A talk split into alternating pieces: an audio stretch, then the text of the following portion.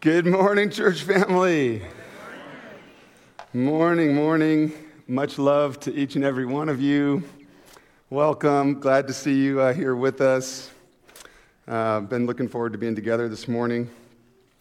Uh, my name is Derek. I'm one of the pastors here, and uh, we'll get into uh, our time studying God's Word together here in just a moment.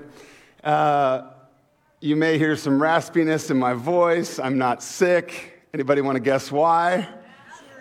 It's basketball season. So I may or may not be a little too enthusiastic when my, uh, when my daughters are balling out on the court. So ten, for the next few weeks, I, uh, you know, might be a little deeper than usual.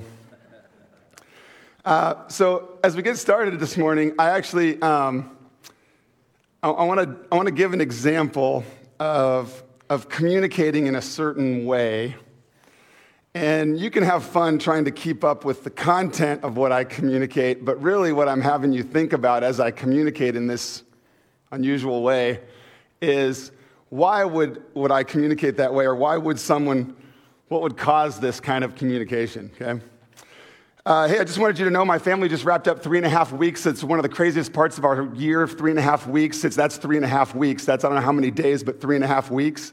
And in that period of time from April 28th to May 22nd, we actually have four out of the six of us have a birthday, plus Mother's Day, plus it's baseball season, plus it's basketball season. And you see, also, it started back on April 28th. That's my son Trevor's birthday. Trevor is 15 now. He's awesome. And then a few days later, it was May 9th. That was Mother's Day. We celebrated mom. We took her out to dessert. We had a good day. It was awesome. And then a few days later, May 13th. Also, that's my son Chris's birthday. He's awesome. He plays baseball. That's also keeping us busy. We celebrated him. And the very next day, May 14th, is my daughter Mia's birthday. So we celebrated that. And then we caught our breath, but really didn't really keep our, catch our breath. We really just kept going at that point because then May 22nd came, and that's my wife Amy's birthday. That was yesterday. We celebrated her big time because she's awesome. And then if you're keeping score at home, I already said this, but if you're keeping score at home, that's four out of the six of us having a birthday in the last three and a half weeks, plus Mother's Day, plus baseball season, plus basketball season, plus a hoarse voice. And also, by the way, uh, that's all I have to say. So,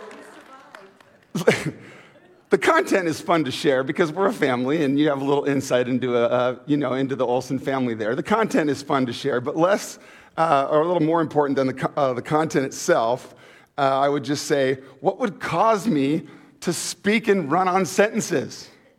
I mean, what, what did you observe there? What were maybe a couple things that contributed to me speaking and run on sentences? Okay, I'm in a hurry. Excited. Excited. Enthusiasm, basketball. What's. Oh, hey, you're, you're sneaking ahead, Margot. You're getting to the punchline. No, I'm just kidding. Good job. Yes, I'm channeling Paul. I mean, uh, I, I, had lots to say. I was excited about it, right? I love my family. I had a lot to share. And sometimes I wonder if that's what's going on in Ephesians. Ephesians is a letter in our Bible written by the Apostle Paul, who was a church leader uh, 2,000 years ago, and God used Paul to put pen to paper and write this letter that we in our Bible call the book of Ephesians.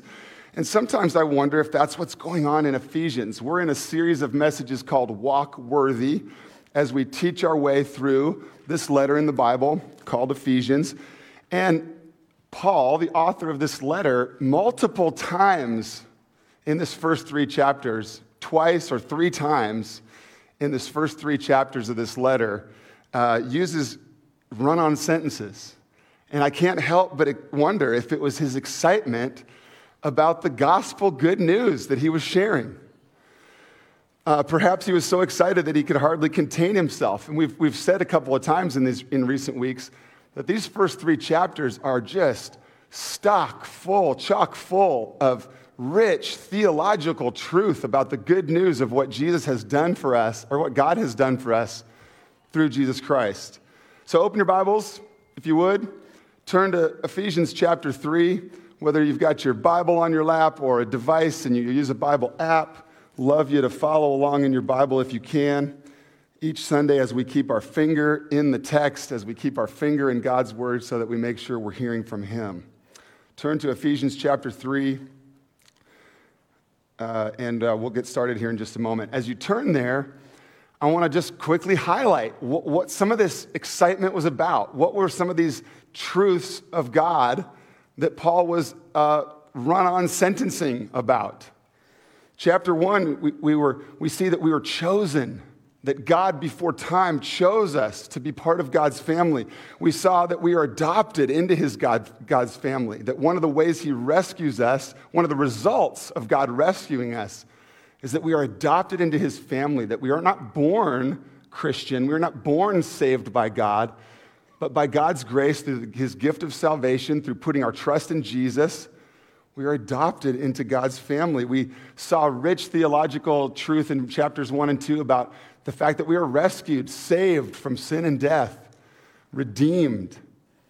Um, we saw different ways that Paul was explaining, excuse me, that God's eternal plan was to, is to bring all things together under Christ. And, and that should cause us to rejoice, right? We should read these words and be so thankful for what God is doing. And then we came to chapter two, and uh, help me with this. Chapter two, we learned the truth about ourselves. We were what? Dead. We were dead in our sin, dead in transgression and sin, in rebellion against God. We were dead in our sin and yet made what through Christ? Made alive. We were dead in our sin, made alive through Christ. The gospel is the good news that God rescues sinners like you and I through the life, death, and resurrection of Jesus. Chapters 1 and 2 and 3 are full of this message that because of Jesus, because he lived the life that we cannot live, because he died the death that we deserve, and because he was raised again to new life, you and I can have new life too. The gospel good news that the life, death, and resurrection of Jesus makes it possible for us to have peace with God and peace with one another. So, look with me in your Bibles at Ephesians chapter 3, verse 1. Here's where we were last week. Pastor Ed taught us from this passage last week, past, uh, chapter 3, verse 1. So, having, having considered all those rich theological truths and told us so much about the good news of what God has done for us through Jesus, he comes to chapter 3. We studied this last Sunday, verse 1. Paul says, For this reason, for all these things that I just told you about, for all this excitement I have in rich theological truths, for this reason, I, Paul, a prisoner of Christ Jesus on behalf of the Gentiles, and he interrupts himself and he doesn't complete that sentence. Because guess what? He's still excited and he still has lots to say. And so, Pastor Ed shared with us last Sunday that he, he had more of God's plan to reveal. Uh, Paul had more to say. He had started this sentence, for that reason I, and, and we don't even know what he's going to do yet with that sentence, for that reason I. But he interrupts himself because he thinks of more he wants to say about this good news of what God has done through Jesus. Are we excited about that? So he interrupted himself, and Pastor Ed explained last week that that good news that he kept going on about was, like you see in verse 6, that not only God's people, not only the Jews, God's people in the Old Testament have an opportunity to be rescued by God, but the good news of verse 6 is that all people, Jews, non Jews, people of all types, all backgrounds, all races, all nationalities, all have a place in God's family because of Jesus. And then in verse 10, last week we see in that passage last week that, that God has big plans for the church. That, that God has big plans for you and I, believers everywhere. That part of God revealing his purposes to the world is through the church. He wants to use you, church family, followers of Jesus. He wants to use you individually and us collectively to be part of proclaiming God's redemptive work, what God is doing to rescue a people for himself. He wants us to be part of his purposes in proclaiming that to the world. So Paul interrupted himself to tell us that even more good stuff. You tracking with me? So now we come to this morning's passage. Ephesians chapter 3, uh, at verse 14. For this reason, does that sound familiar? Back in verse 1, Paul said, For this reason, and then he interrupted himself and had more exciting things to tell us. And so now he gets back to his thought. In verse 14, he gets back to what he had meant to say a few verses ago, but got excited and told us about more work that God was doing. So, chapter 3, verse 14, he says, For this reason, I bow my knees before the Father. Uh, okay, we'll get to that in just a second. Bow my knees. Uh, one thing that happens when you translate the Bible literally from the original text, you might get some of these awkward phrases. I'm not in the custom of saying, I bow my knees. I think we more relate to, I bow my head to go to prayer, right? But I guess we can see what literally this means. What, what, is, a, what is bow my knees another word for? Kneel. Yeah. So, so Paul is saying, I kneel before the Father. I go to prayer. Um, that kind of cracked me up because I just don't see myself saying, bow my knees. But okay, for this reason, I bow my knees before the Father. So, so Paul is, has been basking in the rich theological good news of the gospel for, for two chapters and now into the third chapter. And what does that do to him? What is, what is him reflecting on this good news? And what does passing this good news along to others uh, cause him to do? It drives him to pray. It drives him to pray for the people he's writing to. He's been telling them these amazing things about God and how salvation is available through Jesus Christ. And now all of this is stirred up in him of, of, the, of these amazing truths. And what does it cause him to do? It causes him to want to pray for the Ephesian Christians, for the Christians, followers of Jesus in this town called Ephesus, where he is writing this letter to. And God, through the Bible, writing to us today, I believe as well, Paul goes to pray for them. And what I want to see here is I don't know what your prayer life looks like, but I know sometimes my prayer life is a little boring, a little repetitive. Maybe some of the same things come to my mind. Maybe it tends to be a little too much about me and what I need. Or maybe I just have a list for him of other things I know that are going on and I pray for those. And that's good. And our Father in heaven wants to hear that. But I think what we noticed this morning is that Paul is so pumped about the gospel good news of Jesus, he goes to prayer, and he goes to prayer praying big things for these people. What we're about to look at together is that, is that Paul goes to prayer pay, praying big prayers. For this reason, I bow my knees before the Father, from whom every family in heaven and on earth is named. So, who does, let's start there. Who does Paul turn to in prayer? It says, before the Father. Who does he turn to? The, our loving Heavenly Father. The Bible gives us this image of God as Heavenly Father, as loving Father. And, and what do we know about God from our study of the Bible? God has existed from all time. There is no beginning, there is no end of God. And God, from before the foundations of the world, has existed in community. He Himself, God, one God, one God, yet three persons. Blows our minds, but for all time, we have one God who exists in three persons. God the Father exists in community Father, Son, and Holy Spirit.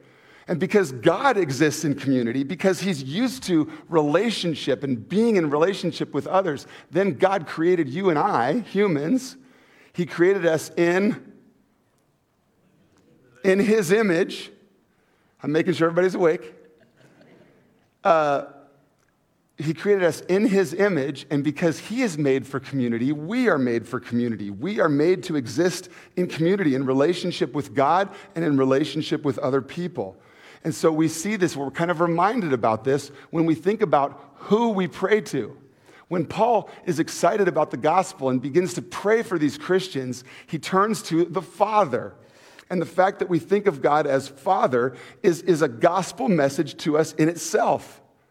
Just our brains thinking, why do we refer to God as Father? Because through Christ, we are adopted into God's family. You're not a Christian because you're an American. You're not a Christian because your parents were Christians. You're not a Christian because, dot, dot, dot, you go to church every week. In Christ, trusting in Christ, receiving God's free gift of salvation by putting our trust in Christ, we, we are saved and adopted into God's family. And so when you become a follower of Jesus, you gain family. We get, we're gathered here together as, as a local church, as faith church, as a family. And, and we could use these expressions of brothers and sisters in Christ, gathered together to be a family. And some of you have experienced this, and some of you need to experience this. But churches, gatherings of Christians, can be family for those who don't experience that kind of family or support in other places. Isn't that good news? Some of you have experienced that in the church, and others of you need to as you give your life to Jesus and, and are adopted into God's family.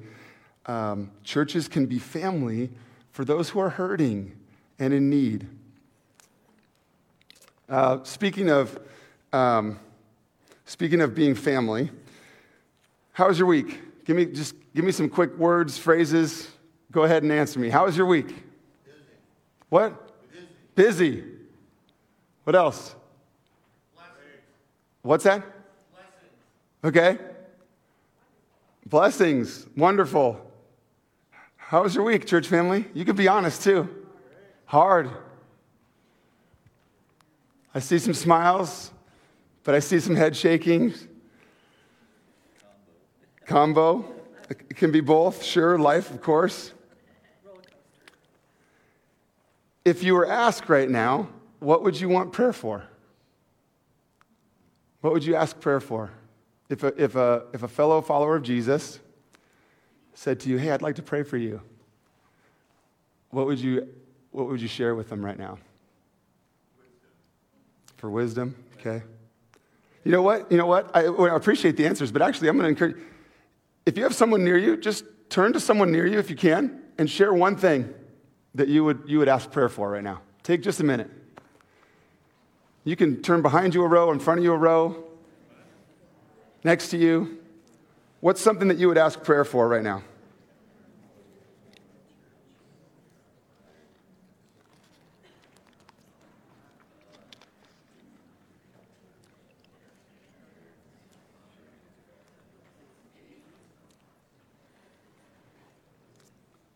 And then think for a second this, think this too. If you were asking others around you what you could pray for for them, what kinds of prayer requests do you often hear? Just, just think to yourself for a second. What are some examples of prayer requests you receive? What are some the kinds of things that if you are offering to pray for others, think to yourself for a minute, what are some of the examples of things that you receive as prayer requests? Okay? Yeah. Health and when we when people are struggling or hospitalized or feeling sick, death of a loved one. Awesome. Great. So I, want you, I, wanted you to, I wanted us to be stirred up and be thinking about that as we get as we continue on in the passage. Because as we continue in the passage this morning, let's see what Paul prays for. In chapters 1 and 2, Paul told us these amazing things about how God's love is demonstrated for us through the fact that Jesus came to live and die and be raised again so that we can have life with God. And Paul was so pumped telling it, it seemed like he was so excited he was talking in run on sentences. And it seemed like he was so excited telling it that he interrupts his own self in mid thought so we can go back and tell the good news some more. And then when he's done doing that, he says, I'm gonna, I want to, I go to the Father. And he prays. And I want us to see the big prayers that he prays for these Christians. For this reason, I bow my knees before the Father, from whom every family in heaven and on earth is named, that according to the riches of his glory, he would grant you to be strengthened with power through his Spirit in your inner being, so that Christ may dwell in your hearts through faith, that you, being rooted and grounded in love, may have strength to comprehend with all the saints what is the breadth and length and height and depth, and to know the love of Christ that surpasses knowledge, that you may be filled with all the fullness of God. This is, this is be, be, let me be careful and make sure you hear me. This is not to take away from your prayers for one another about daily needs and ongoing challenges. Those are important, and we do that as a family. We hear each other's prayer requests, and, and we go and we pray for those, and we go before the Father with our own daily needs and challenges, and that's good.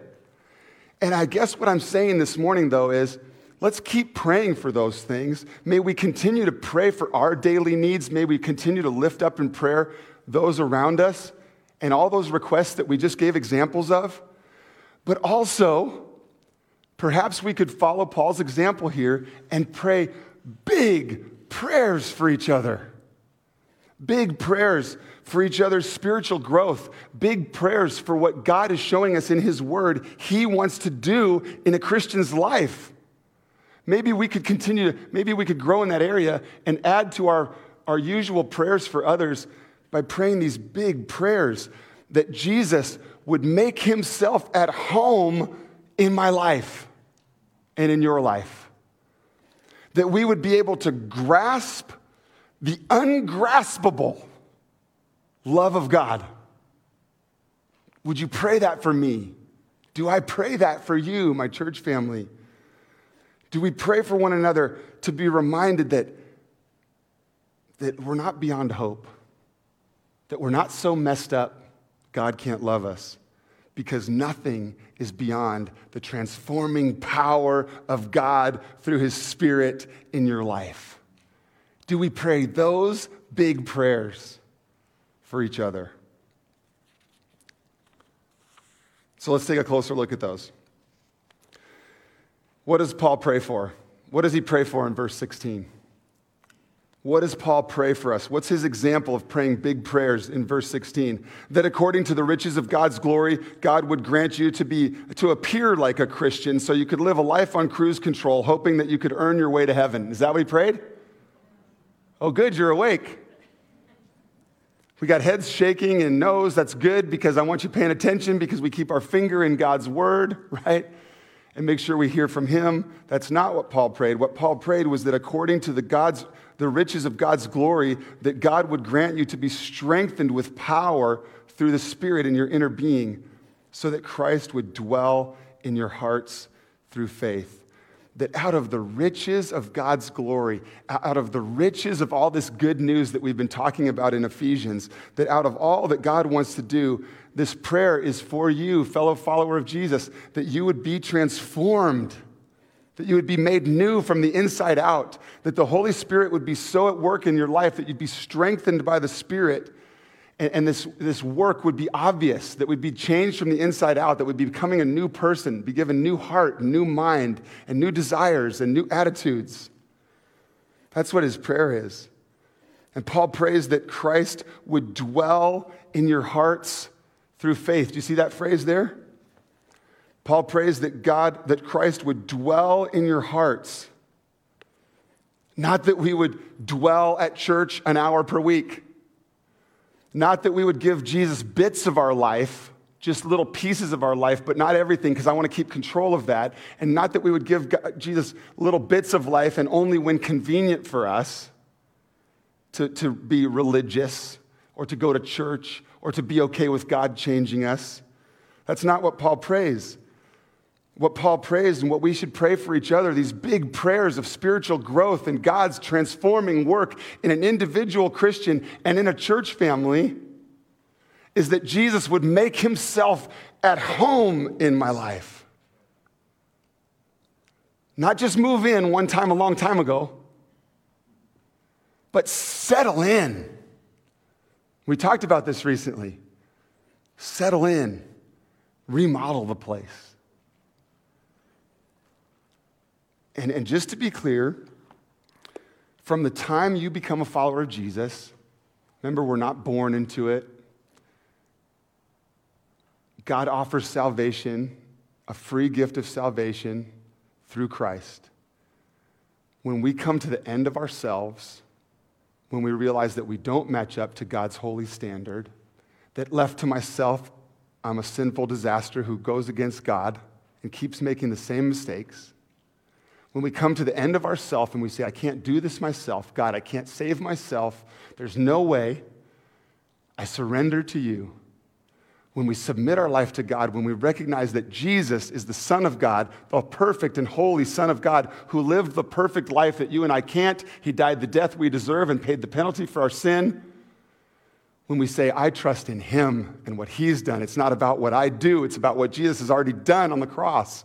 When we become a Christian, when we submit to that truth, when we put our life in the hands of our Master Jesus, the Holy Spirit of God lives within us from that time. So I want to be clear that from the time you become a Christian, from the time that you've submitted your life to Jesus, God, Holy, God Himself, by His Holy Spirit, comes to live within you. But it's as the Holy Spirit lives within us that He's settling in.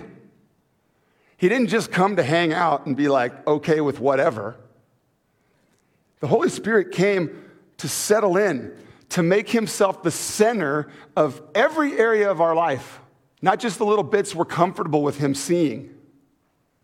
The Holy Spirit comes in and begins to settle in. He wants to be the center of everything in our life uh, and have, and have something to do with everything we do and say. The Holy Spirit wants to remodel the place so that we, His dwelling, are all about what He's all about. Paul prays for the Ephesian Christians, and we can pray for one another. Are we praying these big prayers for one another? And you can pray this for yourself as a follower of Jesus. I want to take Paul's example today and pray big prayers for fellow Christians and for our church family. We can pray for one another that our faith would not just be about coming to know Jesus sometime once a long time ago, but that our faith would be continuing as a daily, ongoing, increasingly dependent confidence that Jesus is everything we need, that God's grace is sufficient, that it's not just rescue back then from sin and death, a get out of hell free card from the time I became a Christian a week ago or 40 years ago, but that God actually wants to, by His Spirit, to work in my life daily, ongoing, changing me from the inside out, remodeling the place. Do we pray for each other? That we would grow spiritually, that we would live like family with fellow Christians, and that we would go out in a world that doesn't know Jesus and make a difference for Jesus by living out the ways of Jesus? Do we pray big prayers for each other that God's love would so impact us that it would overflow out of us so that we would share that love with the world around us? That we would be conduits of His love and that we be proclaimers by words of the fact that Jesus is the way, the truth, and the life. Do we pray those kinds of prayers for each other? I mean, speaking of run on sentences, if you want some more run on sentences, join us tonight at 6 p.m. for Life Group Refresh. A bunch of you are already registered to enjoy pie and to say hi to each other. That was supposed to rhyme. And, and here's some run on sentences from me, frankly, because Life Group Refresh is about it's about talking tonight together about what is our church family all about? What are Christians commanded to do? What do we as growing Christians want to do? What does God want to do through us? And so, what does then God want to do through us as a church family? And yeah, a piece of that is to say, okay, this is what we see God doing in our church. This is what churches are to be all about. So, how might life groups be a little piece of that? How might our life groups, our participation in a life group, be something that God wants to use for these purposes. So if you, uh, if you didn't register yet, I can't guarantee pie, but you could still come. But you could still come. You have heard me say um, from up here, you have heard me say, I'm sure, the gospel changes the gospel changes everything. Jesus changes everything. Jesus is in the business of making all things new. That's what he does. Do you hear that? At the end of the Bible, we see that Jesus makes all things new. And between now and then, between now and that future coming of Jesus, Jesus is in the business of making all things new. When you become a follower of Jesus and the Holy Spirit moves into your life, He begins settling in and remodeling the place.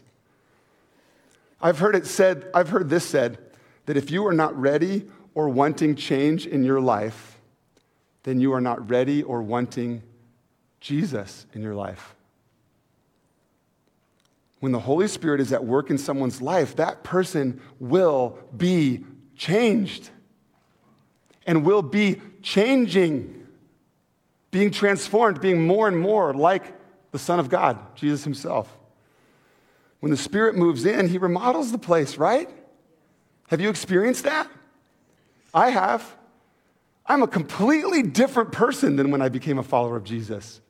And He shows me an area of sin, and then He gives me the, the Spirit's power to overcome and have victory and have that be less powerful in my life. And then the Holy Spirit usually shows me another area of sin and begins to work on that. I've heard it put this way too that God loves you, church family. Have you heard God loves you? Okay. I've heard this said though too that God loves you just the way you are. Have you heard that? And He does. God loves you just the way you are, just like you are, just in the mess you're in, just in the things you do well and the things you mess up.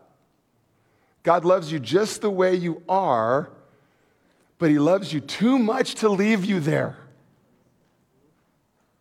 That's good news because I know what goes on in this heart and this mind. And I don't want God to leave me there. I want Him to make me new, change me every day, reveal sin, give me, con- give me victory and power to conquer that sin submit more and more areas of my life to Him. He loves you too much, church family, to do nothing about your sin. He loves you too much. He moves in and He remodels the place, He transforms us from the inside out. Is that our desire? So lean into it. Lean into it. God draws near to you as you draw near to Him. What else does Paul pray for? Let's look at verse 17, maybe about halfway through verse 17. Back to the passage here. Hopefully, you still got your finger in Ephesians 3. What else does Paul pray for? Halfway through verse 17, that you, being rooted and grounded in love, would have strength to comprehend with all the saints what is the breadth and length and height and depth, and to know the love of Christ that surpasses knowledge, that you may be filled with all the fullness of God. This is incredible to think about this phrase. He prays for that we would have strength to comprehend, that, that God would give us power to understand, that, that, that, that God's work in our lives would allow us to begin to grasp, even though it's really ungraspable. Even though God's love is such a vast, unmeasurable thing, Paul prays that we would have strength to comprehend, power to grasp, he prays that we would just even begin to appreciate all that is God's love for us. Because, I mean, is it true? Sometimes we just are good with, like, God loves me. Uh huh. Mm-hmm, mm-hmm. But, I mean, but where do we go with that? How much do we know about that? How much do we experience that? Do we, have, do we pray for ourselves and do we pray for fellow brothers and sisters in Christ that we would have strength to comprehend the vast scale and reality of, of God's love. And notice this about those verses we just read. Notice this that our grasp, our appreciation of God's incredible love for us is improved. Would we want our understanding to be improved? Let's see in the text, keep your finger in the text, what, what improves our ability to, to grasp it.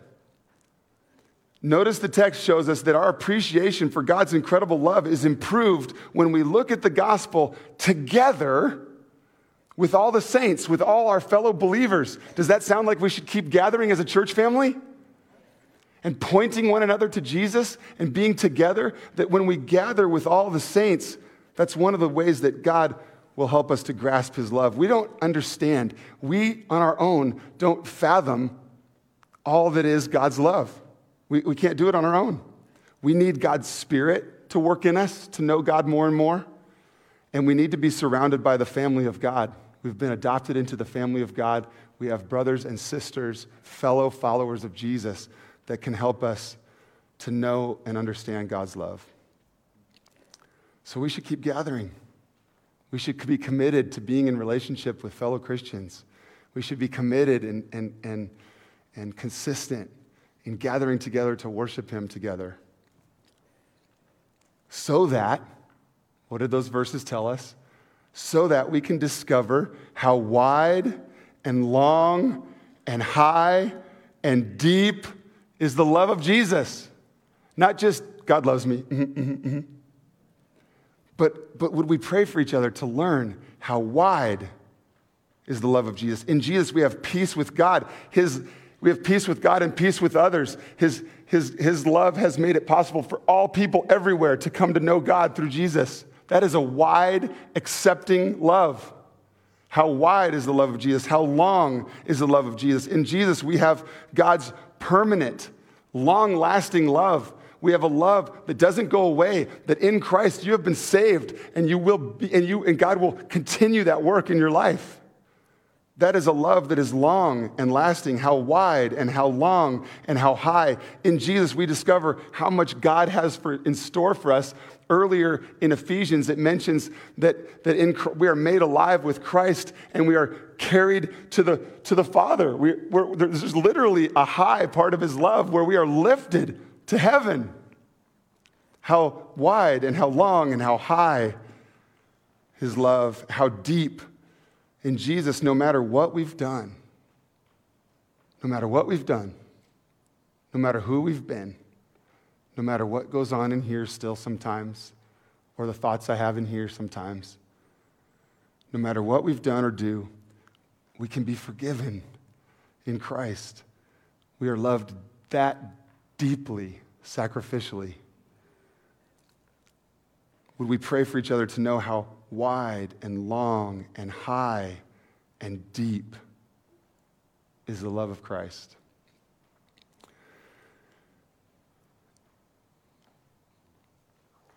In um, one moment.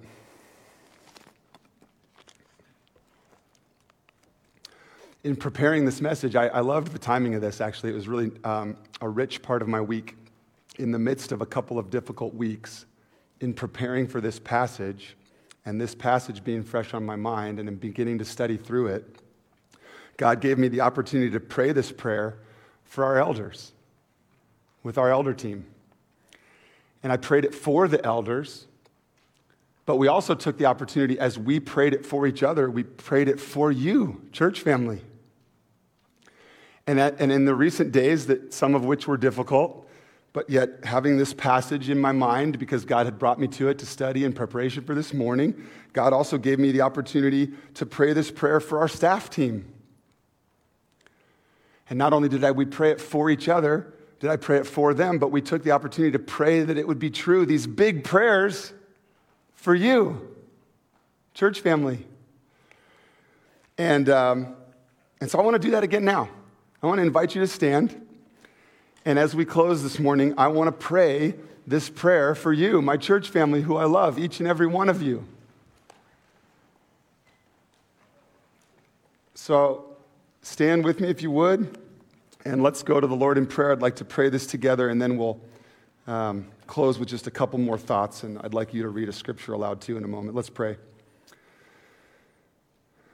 Father in heaven, Heavenly Father, for this reason I bow my knees before you, from whom every family in heaven and on earth is named.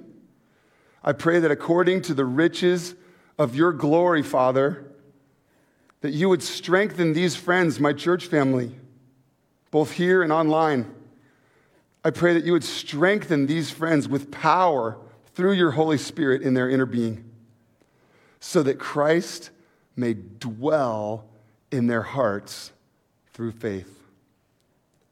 And Father, I pray that the Faith Church family, being rooted and grounded in love, would have strength to comprehend to begin to appreciate, to begin to grasp together with their fellow believers what is the breadth and length and height and depth, and to know the love of Christ that surpasses knowledge, that they may be filled with all the fullness of God.